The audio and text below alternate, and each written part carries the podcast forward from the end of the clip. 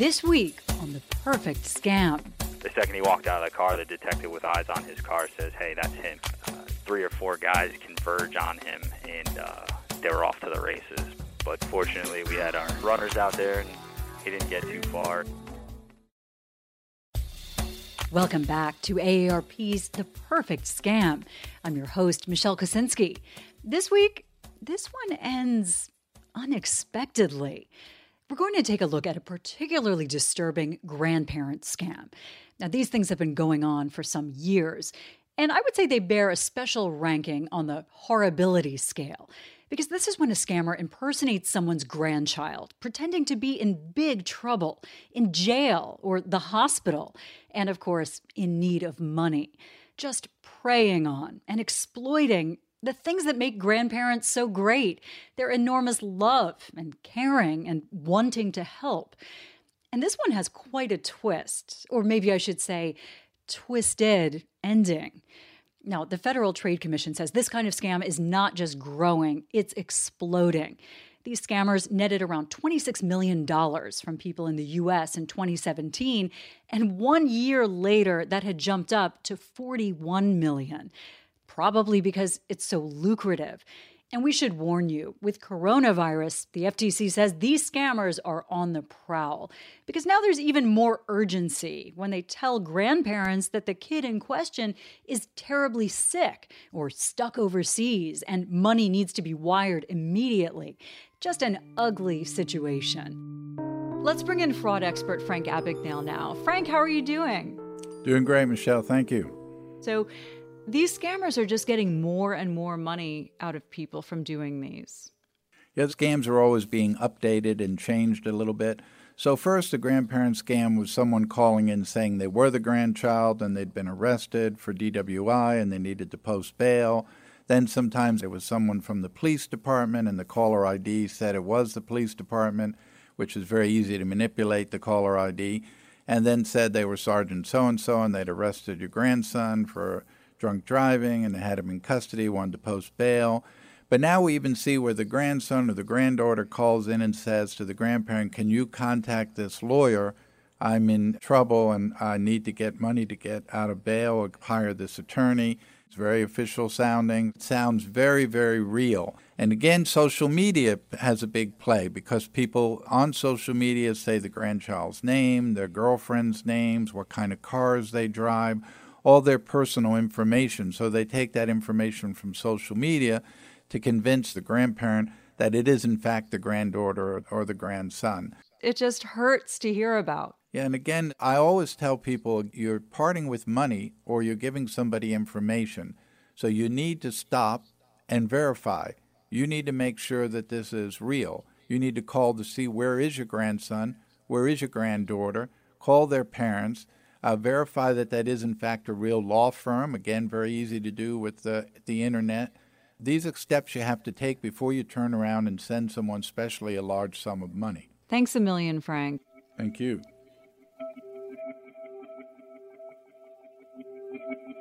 So, our scam starts with a man named Jack who's retired from an international business where he would set up and execute joint ventures in industrial manufacturing in Asia. He even lived in China for a while.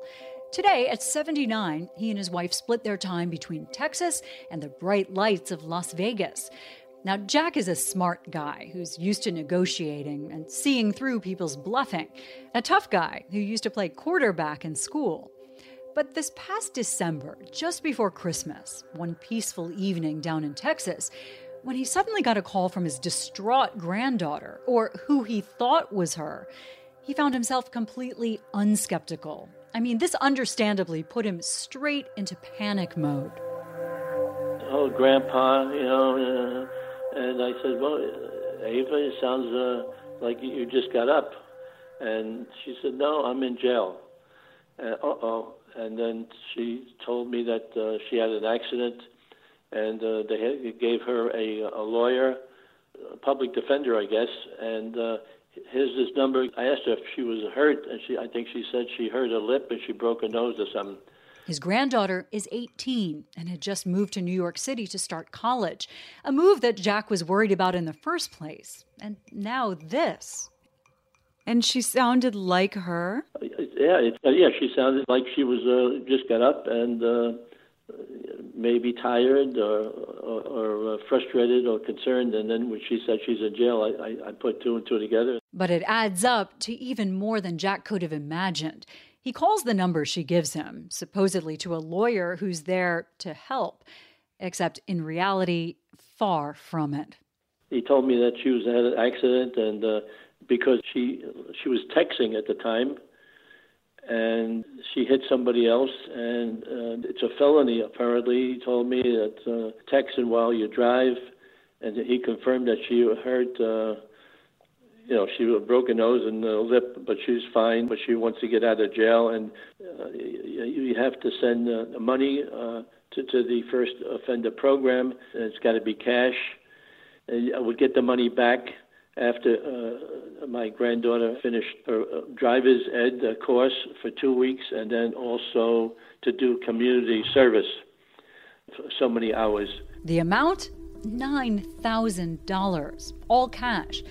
Looking back, Jack hates that he did this, but the pressure was on to act quickly, and he was so upset about his only granddaughter, who, by the way, had begged him on the phone not to tell anyone else, especially not her parents. Jack was now poised to be the hero, bail her out, and take care of this situation. You must have been really worried about your granddaughter. Exactly, exactly. But uh, you know, and looking back, uh, I don't know how I did it, how I was fooled, but I, I did. I was fooled. And what did the lawyer sound like? Was he professional? He sounded professional. Oh, very professional. Wow. And um, and he knew the law, and he, you know, I guess he knew it. Uh, oh, she's only allowed one uh, phone call, and that sounded like the movies, you know, you know as far as I know. Yeah. And so as soon as she gets out, she wants to talk to you again, and, and don't tell anybody. Uh, you know, don't tell her father or mother. By the way, her mother was in in, in Europe.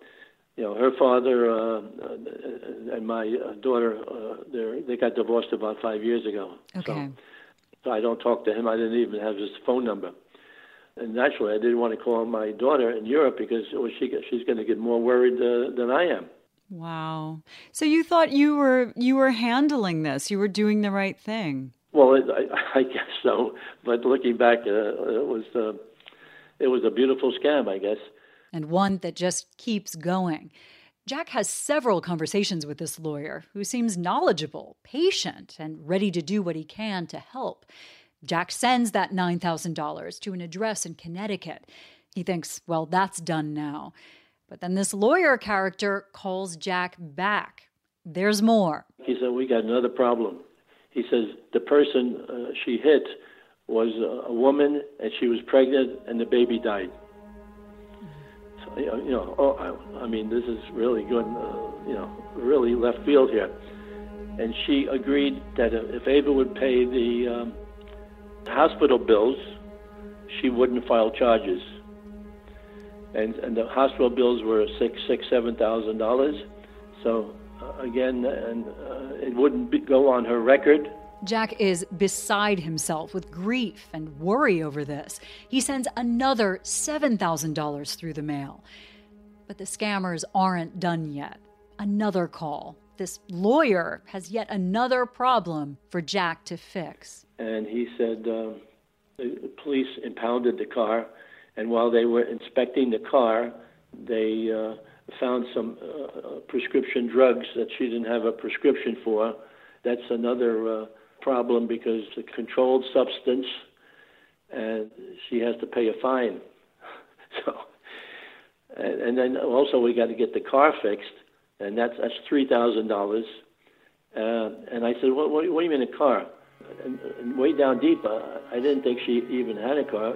In New York, it's stupid. You wouldn't have a car. I was getting uh, PO'd by that time. Aggravated enough that Jack starts to move away from worry mode, enough to realize that something now seems really off. The car. His doubts are growing. He's had enough. He tells the supposed lawyer the police can just keep the car and that he's out of cash and will need to call back giving him just enough pause in this urgency to act on his gut feelings. By that time, uh, I uh, decided to call her father. And uh, I, I didn't have his phone number, so I called my grandson. I said, Tell your father to give me a call. Tell him to call me urgently. When he hears back, Jack's worst suspicions are now confirmed. Ava has no car in New York. Her father calls her new cell phone number, which Jack didn't even have. And the great news is she's absolutely fine, not in jail. There's been no accident, which means the terrible news is this has all been an elaborate, cruel, nasty scam. Uh, my granddaughter called me back and he says, Grandpa, I'm, I'm fine. I'm in my dormitory. I'm fine. With a phone in his hand, it all feels surreal. Jack doesn't know whether to be more relieved or horrified. But he is now out nearly $20,000 to these creeps. He has nothing left to do but spring into action. He calls the police in Texas. He calls the police in Connecticut, where he sent all that cash. And at one point, he's told, well, they're writing up a report that'll take at least a day but he won't rest. He urges them to catch these scammers, make a plan, and stop this now. And they're up for it. it was one of those things where he walked into the office and, and hit the ground running. Enter the guy known around his office as the grandparent scam whisperer. Detective Kyle O'Neill in Greenwich, Connecticut, has seen his share and was as eager as Jack to set a trap for these predators my partner Chris Labasi and I, when we found out about this scam, we kind of looked at each other and said, "Let's see if we can get this guy to come back to town." They hatch a plan that has Jack calling the scammer back and continuing to play along. I'm, I'm going to do the same thing, the UPS office, and I said, "By the way, how's my granddaughter?" Oh, she's she's fine, and but she's anxious to get out of jail, and uh, we don't have her in a uh, in the jail per se. It's a holding cell which she's not with the general public in the jail. You must have just been enraged at this point, knowing this is all fake. I'm getting excited just uh, reliving it with you. I can tell. Jack now has the scammer on the hook. He's turned the tables, making the scammer think he's about to get another six grand. The police tell Jack to put together a package that looks and feels the same as the previous ones, using paper cut out of magazines or something that has about the same size and weight as real cash. I love it. We didn't know how sophisticated the scammers were. We didn't know if they were monitoring the weight of the package, so it was very imperative. God bless him. He was he was a good sport about it. Jack down in Texas is in fact practically gleeful about this, about the prospect of a plan to actually catch these guys in the act. He says he felt like James Bond, and he executes his mission to a T. The police officers and other detectives, I guess, they, they really had to laugh the way I packed up the, the fake money, you know. The trap is now set. Police in Greenwich have six undercover detectives in unmarked cars, positioned and ready to catch that package and the criminal soon to be attached to it.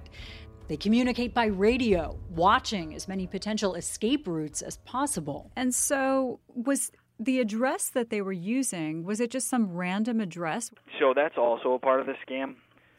There's a lot of pieces to the puzzle. The scammers do their research um, so what they'll do is they'll go on to the the real estate websites. You know, they'll see what houses are for sale, what apartments are for rent. They'll look at the pictures, and if there's no furniture in the house, they can pretty well guarantee that that house is vacant. So they'll start sending packages to that address, knowing that nobody's home, nobody will be there to intercept the package, and that the package doesn't have to be signed for. So the UPS driver, the FedEx driver, or the courier, whoever it is, drops the package on the front steps or in the mailbox, and the mules or the perpetrators, whoever it is, can come pick it up with almost no interference. This is quite sophisticated.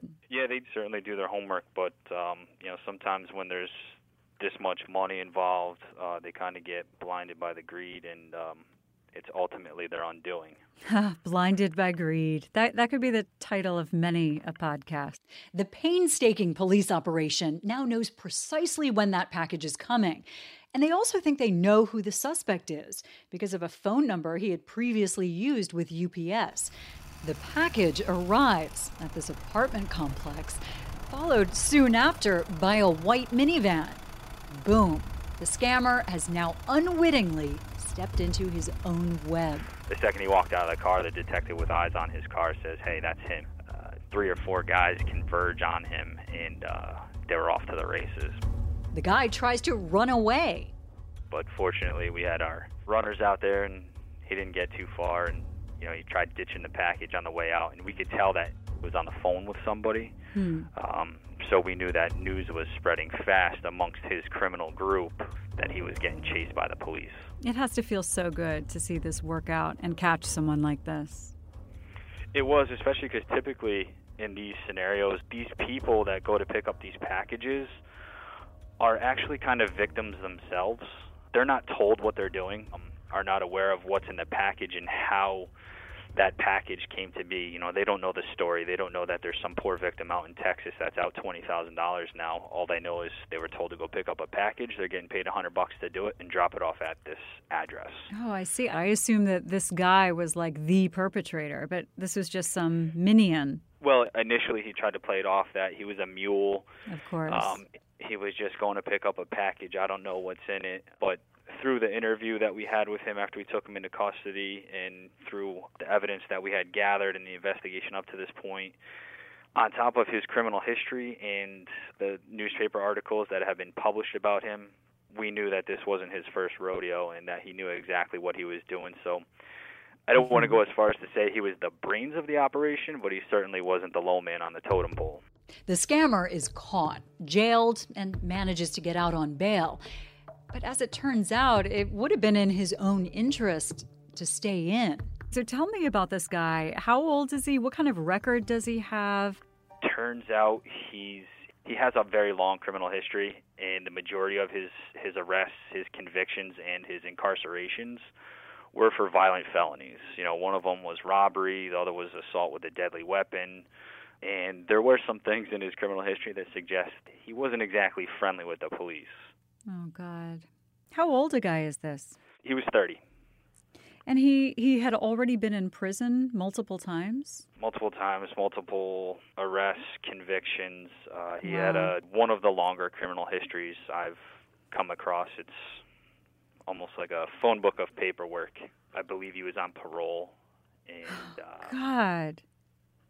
Any idea how many other people he had done this kind of scam to?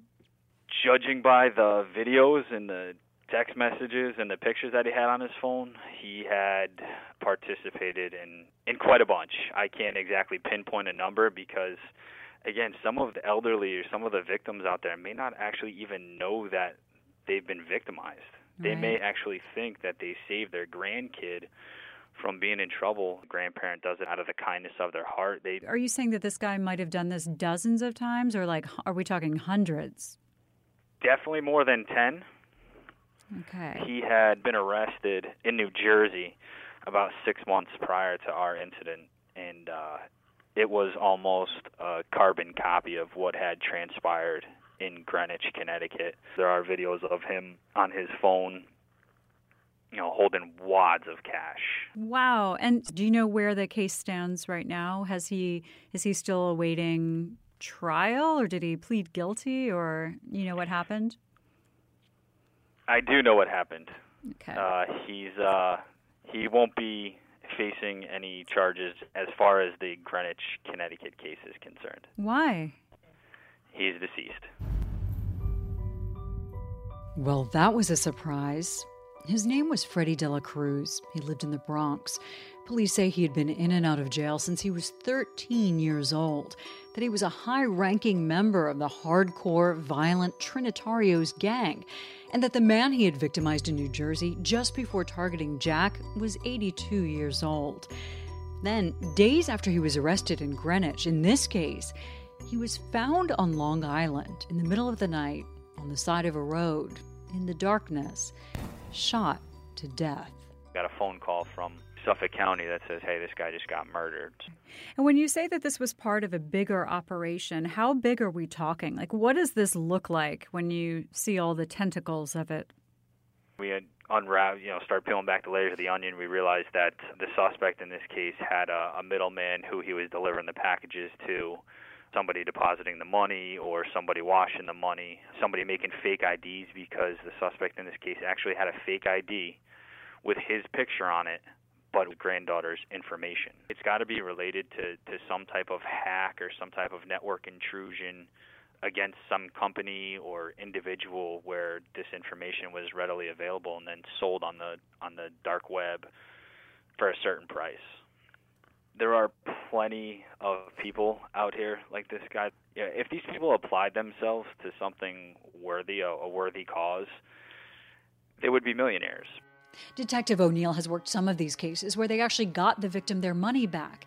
Unfortunately, that didn't happen for Jack. He lost almost $20,000 and he's processing all that happened. What do you think about somebody who would who would do something like this and target someone and and you know, just manipulate their emotions. I, I don't think they really have any emotions. This, they're in for the money, you know. I mean, uh, this is, people are tough, uh, uh, especially crooks. I mean, uh, they, they have no morals. Well, you're what this shows is you're the greatest grandfather. Your family must have been really touched that you were willing to do this for your granddaughter. She was really, uh, you know, emotional. You would do all of this for her. That's right. And so she wrote me a very nice note uh, saying how much love there was in the family, etc., etc. And she didn't realize it before. Even though this dark story has an even darker end for the career criminal, there's always some satisfaction for Detective O'Neill in uncovering any part of this scammer network. To prey on elderly people, on, on their love for their family members and their fear, does that make this kind of crime particularly galling? Particularly vile.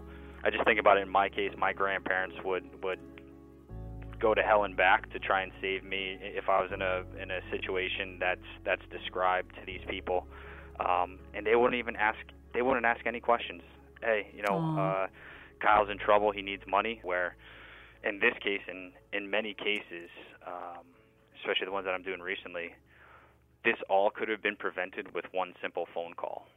Yeah. And what's amazing in this is that they're using fear and like a, a, panic situation. And those emotions generally cloud people's judgment anyway, don't they? Without a doubt. Without a doubt, because at that point you're just trying to figure out how can I get my granddaughter out of this situation, and we'll deal with everything else after the fact. So they go pretty over dramatic with their ploys, knowing that the grandparents will simply focus on doing what's best for their grandchild and then dealing with the aftermath afterwards. These criminals they adapt and they overcome and they figure out what's working, what's not working and you know, they sit here and think like, "Hey, why would I go rob somebody of their, you know, $1000 iPhone on a subway platform when I can just make a simple phone call and get 10x on my money, you know, 10 times multiplied?"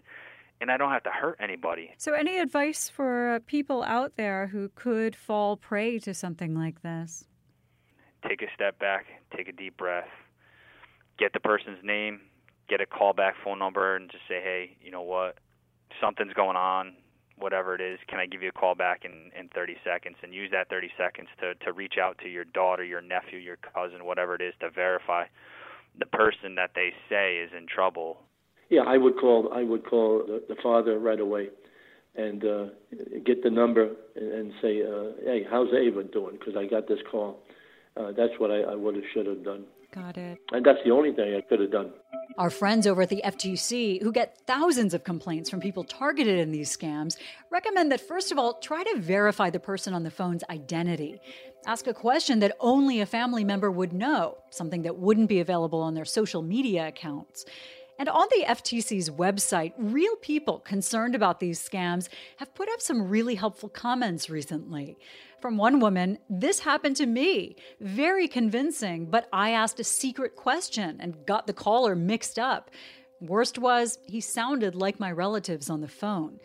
Another person with the username Almost Fooled says I was saved from a large financial loss, the same scam. I asked for the names of my daughter's six cats. There are so many people who say they've been targeted by this. One woman writes, We gave all our family a code word that only they would know in case this happens again. Now, that is a great idea. And now that I'm paranoid, I might come up with one for my own family. Frank Abagnale is back now. Hey, Frank, what do you make of all this? Being the father of three sons and five grandchildren, and having a granddaughter who's 17 years old, obviously uh, these scams really take heart to me, and I'm very concerned about them.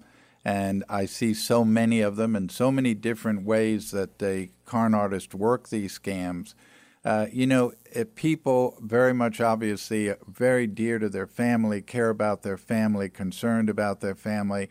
And if you didn't know any better and you got that call, you don't start to rationalize and say, well, is this really them? You immediately get very concerned that they're in trouble, something's happened to them, they're in jail, and they need to get out of jail.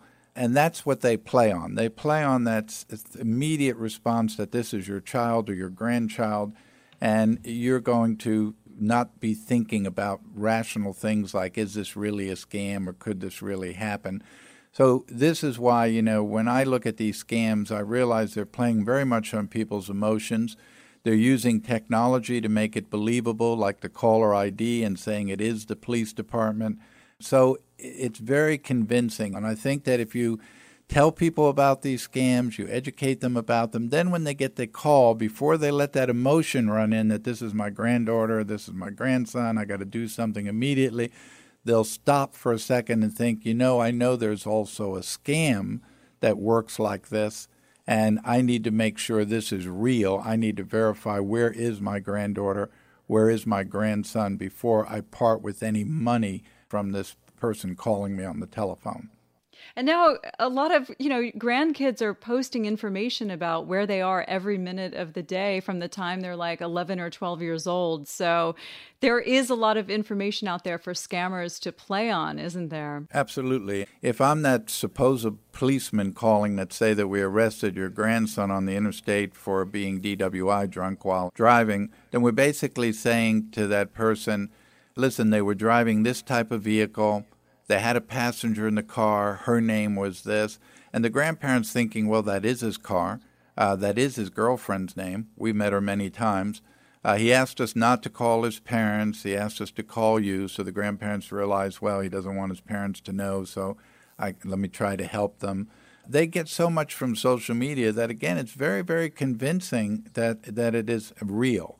And uh, yeah. this is why it's important to before you, you jump on the emotional part of it, you have to ask yourself, is this really my grandson? This is really my granddaughter? And it doesn't take but a minute or two to verify those things, and you, you need to do that before you part with any money. For sure. Thanks so much, Frank. Thank you. If you or someone you know has been the victim of a fraud or scam, call AARP's Fraud Watch Network helpline at 877 908 3360. Their trained fraud specialists can help you know what to do next and how to avoid scams in the future.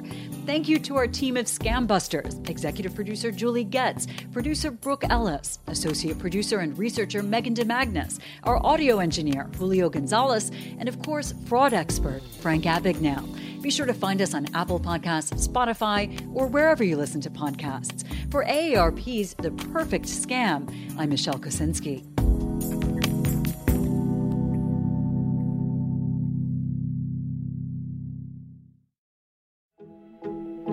Are you 55 plus? There are many ways your community could use your help.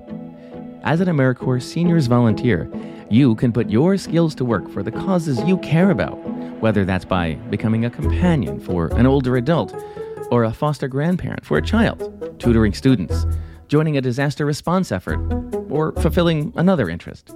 Choose how, where, and when you want to volunteer, starting at just a few hours a month.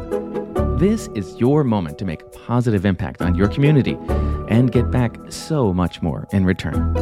Visit AmeriCorps.gov slash your moment today.